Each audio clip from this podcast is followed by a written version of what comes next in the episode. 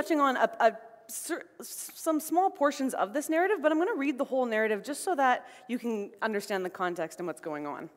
So, this is where Jesus um, is, is with his disciples and going through Samaria. Okay? We're going to start at verse 4. John chapter 4, starting at verse 4 and going down to 26. I'm just going to wait for the, the sound of the pages to stop shuffling. All right, John 4, starting at verse 4. Now, Jesus had to go through Samaria. So he came to a town in Samaria called Sychar, near the plot of ground Jacob had given to his son Joseph. Jacob's well was there. And Jesus, tired as he was from the journey, sat down by the well. It was about noon. When a Samaritan woman came to draw water, Jesus said to her, Will you give me a drink? His disciples had gone into the town to buy food. The Samaritan woman said to him, You are a Jew, and I am a Samaritan woman. How can you ask me for a drink? For Jews do not associate with Samaritans. Jesus answered her, If you knew the gift of God and who it is that asks you for a drink, you would have asked him, and he would have given you living water. Sir, the woman said, You have nothing to draw water with, and the well is deep. Where can you get this living water? Are you greater than our father Jacob, who gave us this well and drank from it himself, as did also his sons and his livestock? Jesus answered, Everyone who drinks this water will be thirsty again. But whoever drinks the water I give them will never thirst. Indeed, the water I give them will become in them a spring of water welling up to eternal life. The woman said to him, Sir, give me this water so that I won't get thirsty and have to keep coming here to draw water. He told her, Go call your husband and come back. I have no husband, she replied. And Jesus said to her, You are right when you say you have no husband. The fact is, you have had five husbands, and the man you now have is not your husband. What you have just said is true. Sir, the woman said, I can see that you are a prophet. But our ancestors worshipped on this mountain, but you Jews claim that the place where we must worship is in Jerusalem. Woman, Jesus replied, Believe me, a time is coming when you will worship the Father neither on this mountain nor in Jerusalem. You Samaritans worship what you do not know. We worship what we do know, for salvation is from the Jews. Yet a time is coming, and has now come, when the true worshippers will worship the Father in spirit and in truth, for they are the kind of worshippers the Father seeks. God is spirit, and his worshippers must worship in the spirit and in truth. The woman said, I know that Messiah, called Christ, is coming. When he comes, he will explain everything to us. Then Jesus declared, I, the one speaking to you, I am he. This is the word of the Lord. Thanks be to God. Okay, so whether you've heard that story before, or whether this is your first time hearing it, there's a lot in that passage, obviously, that could be pulled out. I once heard uh, a pastor preach on this, just this one narrative, three times in a row, just because there's so much that you can dig into in this passage.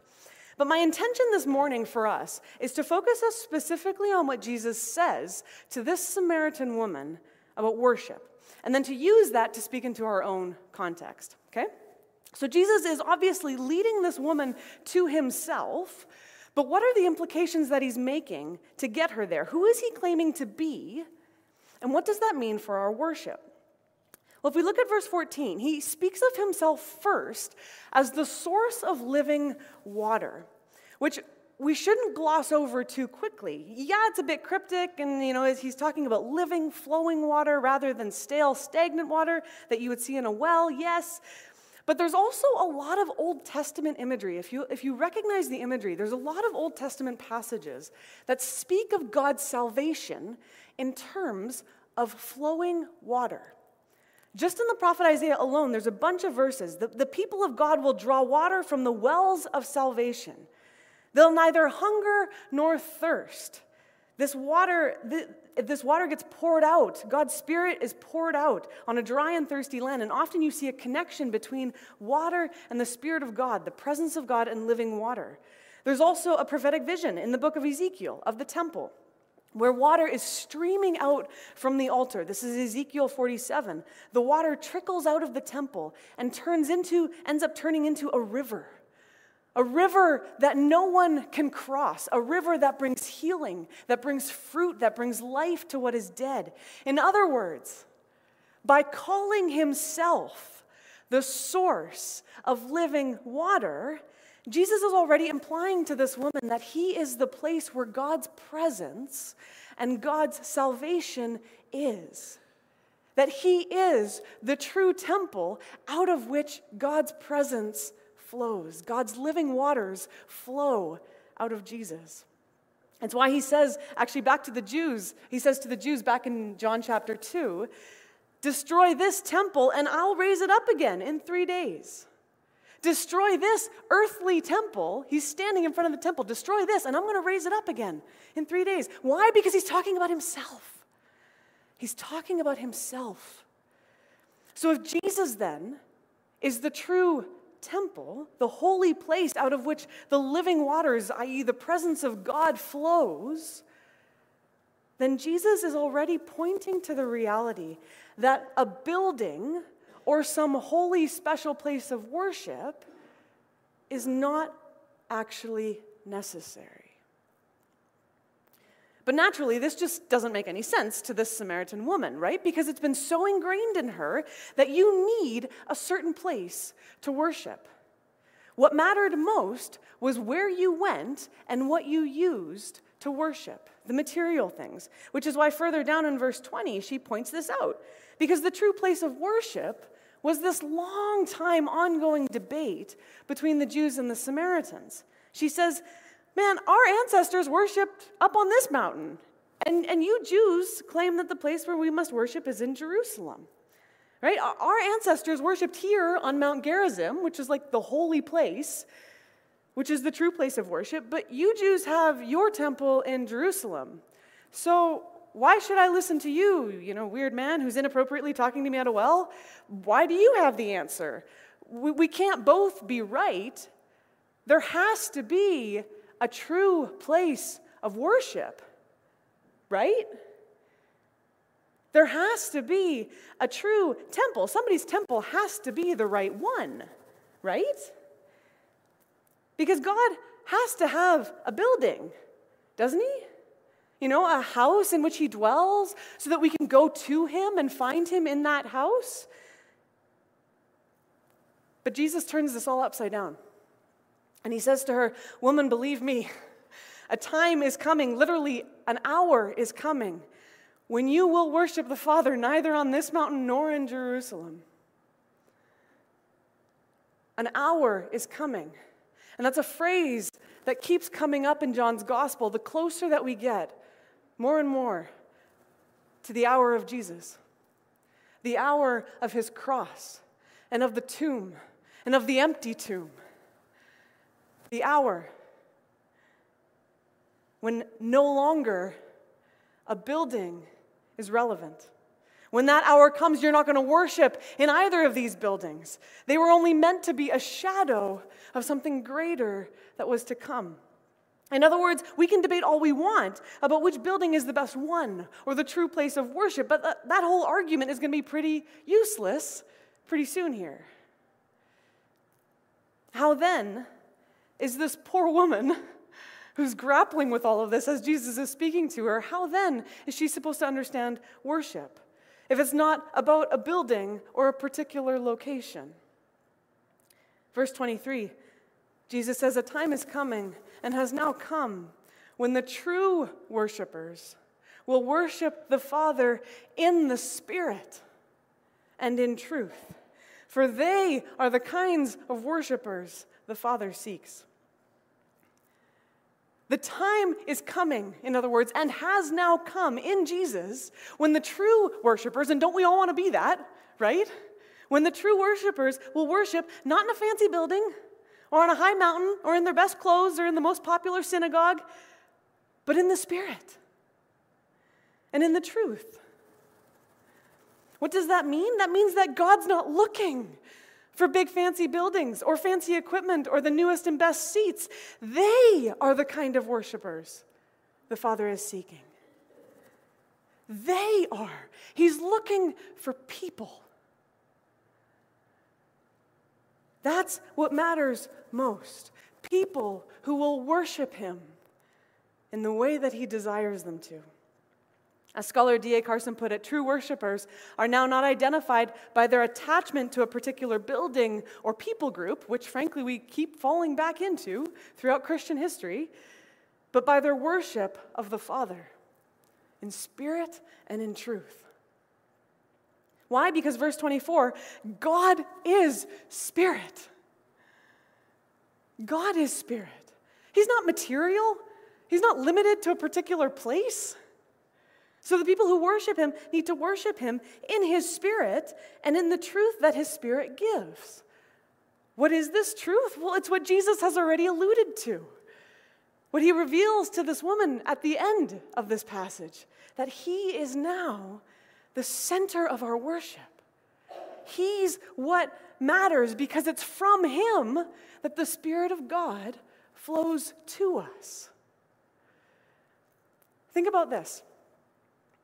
When Jesus was on the cross, John's gospel tells us that he gave up his spirit. You remember that? He gave up his spirit. Literally, the Greek is he handed over his spirit. So, as one pastor recently said it, it was as if Jesus handed over his spirit to God so that it could then be given to the rest of us. So, the provision of the very spirit that we need to worship the Father is made possible because of Jesus, who on the cross gave up his spirit so that it could then be distributed to the rest of us. And the Spirit then gives us the faith to believe this truth that this is what He did, that this is the good work that He's done for us. The Spirit gives us the faith to believe the truth of Jesus Christ, which means that we can't actually worship Jesus without the Spirit. Is this making sense? Yeah, okay, cool.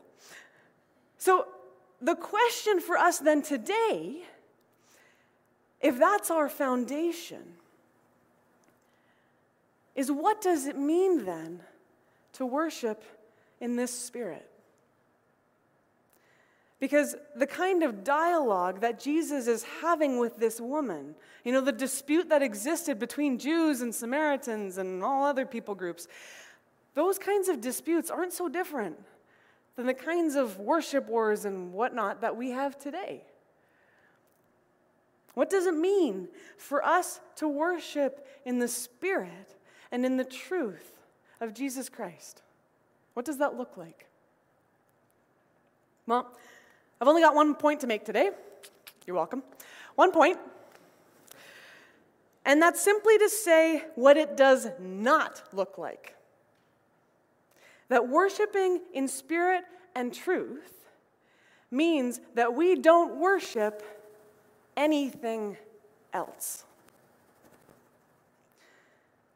It's just that simple. The application is, of course, a little more complicated, but the principle itself is very simple. We don't make anything else the priority. N.T. Wright puts it this way that holy mountains and holy buildings are at best signposts of the real thing. So, in other words, cathedrals and beautiful sanctuaries and visuals and flags and banners and fancy equipment can show us and point us to God, can show us something of God. Absolutely, they can. You know, I've, I've been to Notre Dame in Paris, I've been to St. Paul's Cathedral in London. Like, they're gorgeous buildings. And they, they offer a sense of the transcendence of God that you can't really find in other places. But at the end of the day, they're just buildings bricks and stone with cobwebs and chip paint and that constantly have to go through renovation products and or no restoration projects if they become substitutes for the real thing then we're in trouble. That way Wright says that way lies idolatry. The worship of something else of something that isn't god as if it were. And if, of course, if we can't worship the material place, then that implies that we can't worship anything within the material place either. And that includes, of course, ourselves. Now, originally I was going to show a little YouTube clip here, um, but for a variety of reasons, we'd have to copyright issues. We can't live stream a YouTube video on YouTube. So uh, I'm just going to encourage you to watch it after the service, and for, for all you that are participating online at home, um, you could even pause it now and look it up now. But uh, there's a YouTube video simply called Wrong Worship. Okay? Um, and just just a heads up, it's a little snarky at times, um, but it's a parody. So there's an, uh, uh, a group of worship leaders in a church, this is from like 10 years ago, they do a parody of a bunch of worship songs, and they essentially change the lyrics so that they're worshiping themselves rather than God. Okay, so and a lot of the songs are very familiar because they come out of the late 90s, early 2000s, but it, it just, it exemplifies so well. It, it can get a little pointed, especially near the end, but it exemplifies so well how easy it is for us to make worship about ourselves rather than God. Okay? It is so easy for us to turn worship into idolatry of ourselves, to make it about anything else other than God, to make it, to, to worship in anything else other than in the Spirit. Again, worshiping in the Spirit means that we don't worship anything else. We don't make anything else the priority. But how much of it is actually about us?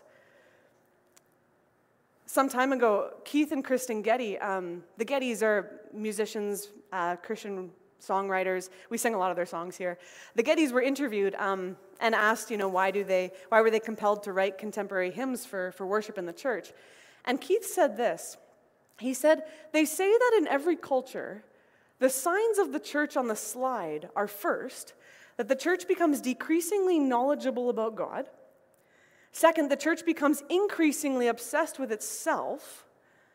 Third, the church views every part of the spiritual walk for what they can get out of it.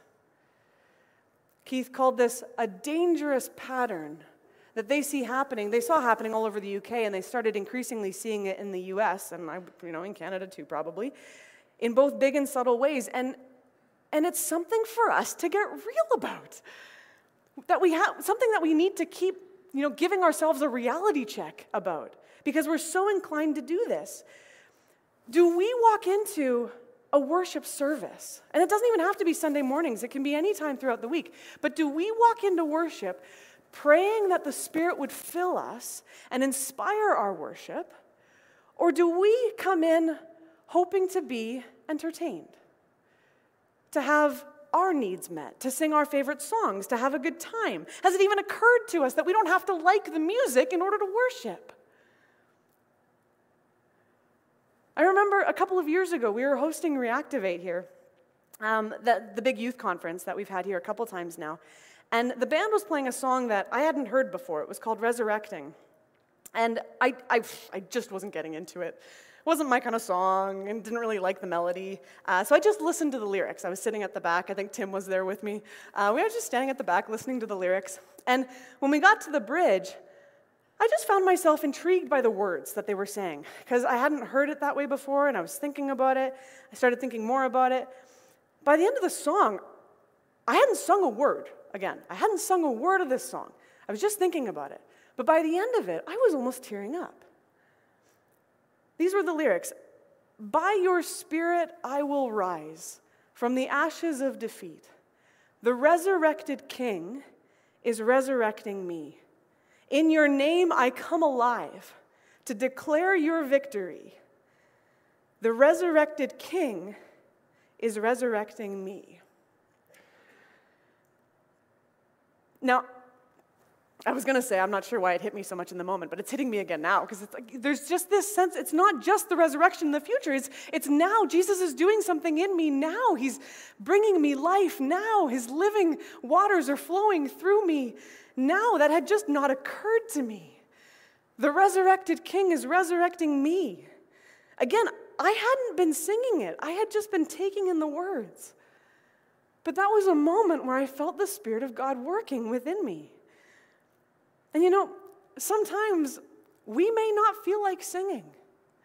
We come here and, I don't know, maybe we have a headache or like bad morning and just not feeling it, but we can pray for the Holy Spirit to help us. Holy Spirit, help me to worship you this morning. We can sometimes get annoyed at a, at a sound issue or when a mic's not working, or we could pray that the Spirit would help us to find joy in the messiness. We may not always want to sing because we don't know the words. Or we could pray that the Holy Spirit would inspire us to try anyways. We must not quench the work of the Holy Spirit among us because our own tastes and preferences don't give him access. I'm going to say that again. We must not quench the work of the Holy Spirit within us because our own tastes and preferences won't allow it. Don't get me wrong. There is a place for song worship, analysis, and critique. There's a place for that. There are some songs out there that I, will admit really do not draw me closer to Jesus. Because at the end of the day, it's actually just therapeutic. It's, you know, making me feel better about myself and not really teaching me about the God that I should be worshiping. Uh, a, re- a, previous regent professor, Gordon Fee, once said that you can know what a church believes based on the songs that they sing. And that is absolutely true. Absolutely true. Our songs should teach us about the God that we're worshiping. That should be a no brainer and help us draw deeper into his presence. It's important for us to, to be constructively critical about these things because it's for our growth. It's for one another. It's for mutual encouragement and enrichment and to, to orient us in the right direction. Absolutely. But, and this is where we need to be careful, I have to make sure that my own preferences, again, don't quench the work of the Spirit. You know, I grew up with a lot of Hillsong and Maranatha. And I only thought about that because the other day I was Googling some stuff on Apple Music and came across some of the old school Hillsong stuff, and I realized my church growing up like only played Hillsong. That's all we did. So I grew up with a lot of that. It was very formative for me. Um, oh man, like awesome God, I think was written when I was born. like that, that goes back to, you know, the, the later 80s. Uh, Shout to the Lord, I'm trading my sorrows. I like these songs. They were the songs that were probably, that I grew up with in my most formative years. It doesn't mean they're all great songs, but I like them. And because I have preferences, I can often have this habit of, of scrolling through my worship playlist looking for the song that I really want to listen to, right? Like, uh, don't really like that one. Uh, that one's kind of old now. Uh, that one's not really, no, I don't really feel like that one right now. And we do this all the time, right? We do this with everything. We scroll through, like whether it's in the grocery store or on our phone, we scroll through looking for the things that we like. And it shapes us so much that we end up doing the same thing with worship. And the consequence of that is that we end up creating, especially in the church, we can create a culture of discontent that is very difficult to undo. And you know, I actually want to challenge you this morning. If you do that, if you have your phone, if you have a worship playlist or whatever, don't skip songs. Don't skip songs. Because you have no idea what the Spirit might be wanting to say to you. Are we looking for something specific or are we surrendering ourselves and inviting the Spirit to give us something, to gift us with something, to receive? If I'm worshiping the song rather than the person that the song is talking about, then I'm not actually loving Jesus. I'm loving the song that happens to be talking about Jesus. And perhaps in this season, God is looking for true worshipers who don't concern themselves with the attractiveness of the building or the songs or the instruments, but who concern themselves with the Spirit, who want to prioritize Spirit and truth. Again, it's not to say that all this other stuff doesn't matter, but it, it needs to shift from the driver's seat to the passenger seat. It can aid us in our worship, but it cannot drive our worship. Because, and I'll conclude with this it's not all this stuff, all these other things that brings us to God. Those aren't the mediums for true worship. What is the true medium for worship? It's right here. It's the Spirit that's living within us. The Spirit within us is the medium for worship. We worship through and in He who dwells within us. Why else would we now be called the temple? The place where God's Spirit dwells if we were not that place? If we were not the place where the Spirit can actually flow from us, Jesus said in John 7 Whoever believes in me, as Scripture has said, rivers of living water will flow from within them. That's us. Rivers of living water can now flow through us. And John tells us that Jesus was talking about the Spirit.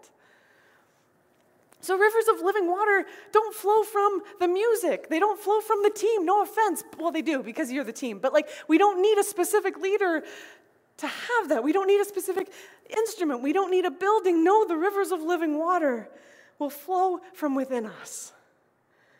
And if rivers of living water flow from within us, that means in a really beautiful way that the living water in worship is going to take as many different expressions as there are people for it to work through. The Spirit is not limited in the ways that He can help us to worship. You know, the, the Spirit works through our own cultural grids, our own personalities. There's going to be different expressions of worship because we're all different mediums through which the Spirit works. And we show that Spirit to others when we surrender to that work that's being done within us and among us. Folks, we bring our best to worship when we bring a surrendered posture that is seeking to be filled by the living waters of Jesus Christ, so that we can then offer ourselves back in return to He who is worthy of everything that we can offer. As the song puts it, prone to wander, Lord, I feel it. Prone to leave the God I love. Here's my heart, Lord. Take and seal it. Seal it for thy courts above. I want to encourage you this morning that whenever you come to worship the living God, wherever you are, however you've come, whatever you're wearing, it doesn't matter. To sing to Christ in the Spirit. Because it's for that reason, it's for this reason that He died for us. So that there could no longer be a separation. God's not over there and we over here. He's not far away from us, He's here. He's right here. And I want to encourage you today to sing as if that's the greatest truth and the deepest reality that you know. To sing as if you're standing in the throne room of Jesus. And if you need to close your eyes to do this or, or you know, pray for the Holy Spirit to help you, please do. I want to encourage you to sing as if you're singing directly to the face of Jesus like a child singing to her king. And I pray that in that moment, the Spirit will allow you to see the affectionate face of Christ looking at you with delight, happy that we just decided to show up. And may we be true worshipers, the kinds of worshipers that the Father is looking for who worship him in spirit and in truth. Amen? Amen. Let's pray. Living God, We pray this morning that we would be filled by your Holy Spirit. We pray, Jesus, that you would allow living waters to flow through us as we worship you. We pray that you would inspire us to focus on you alone. And we pray, Lord, that we would be able, in your spirit, to give you all the glory. We pray this in your name.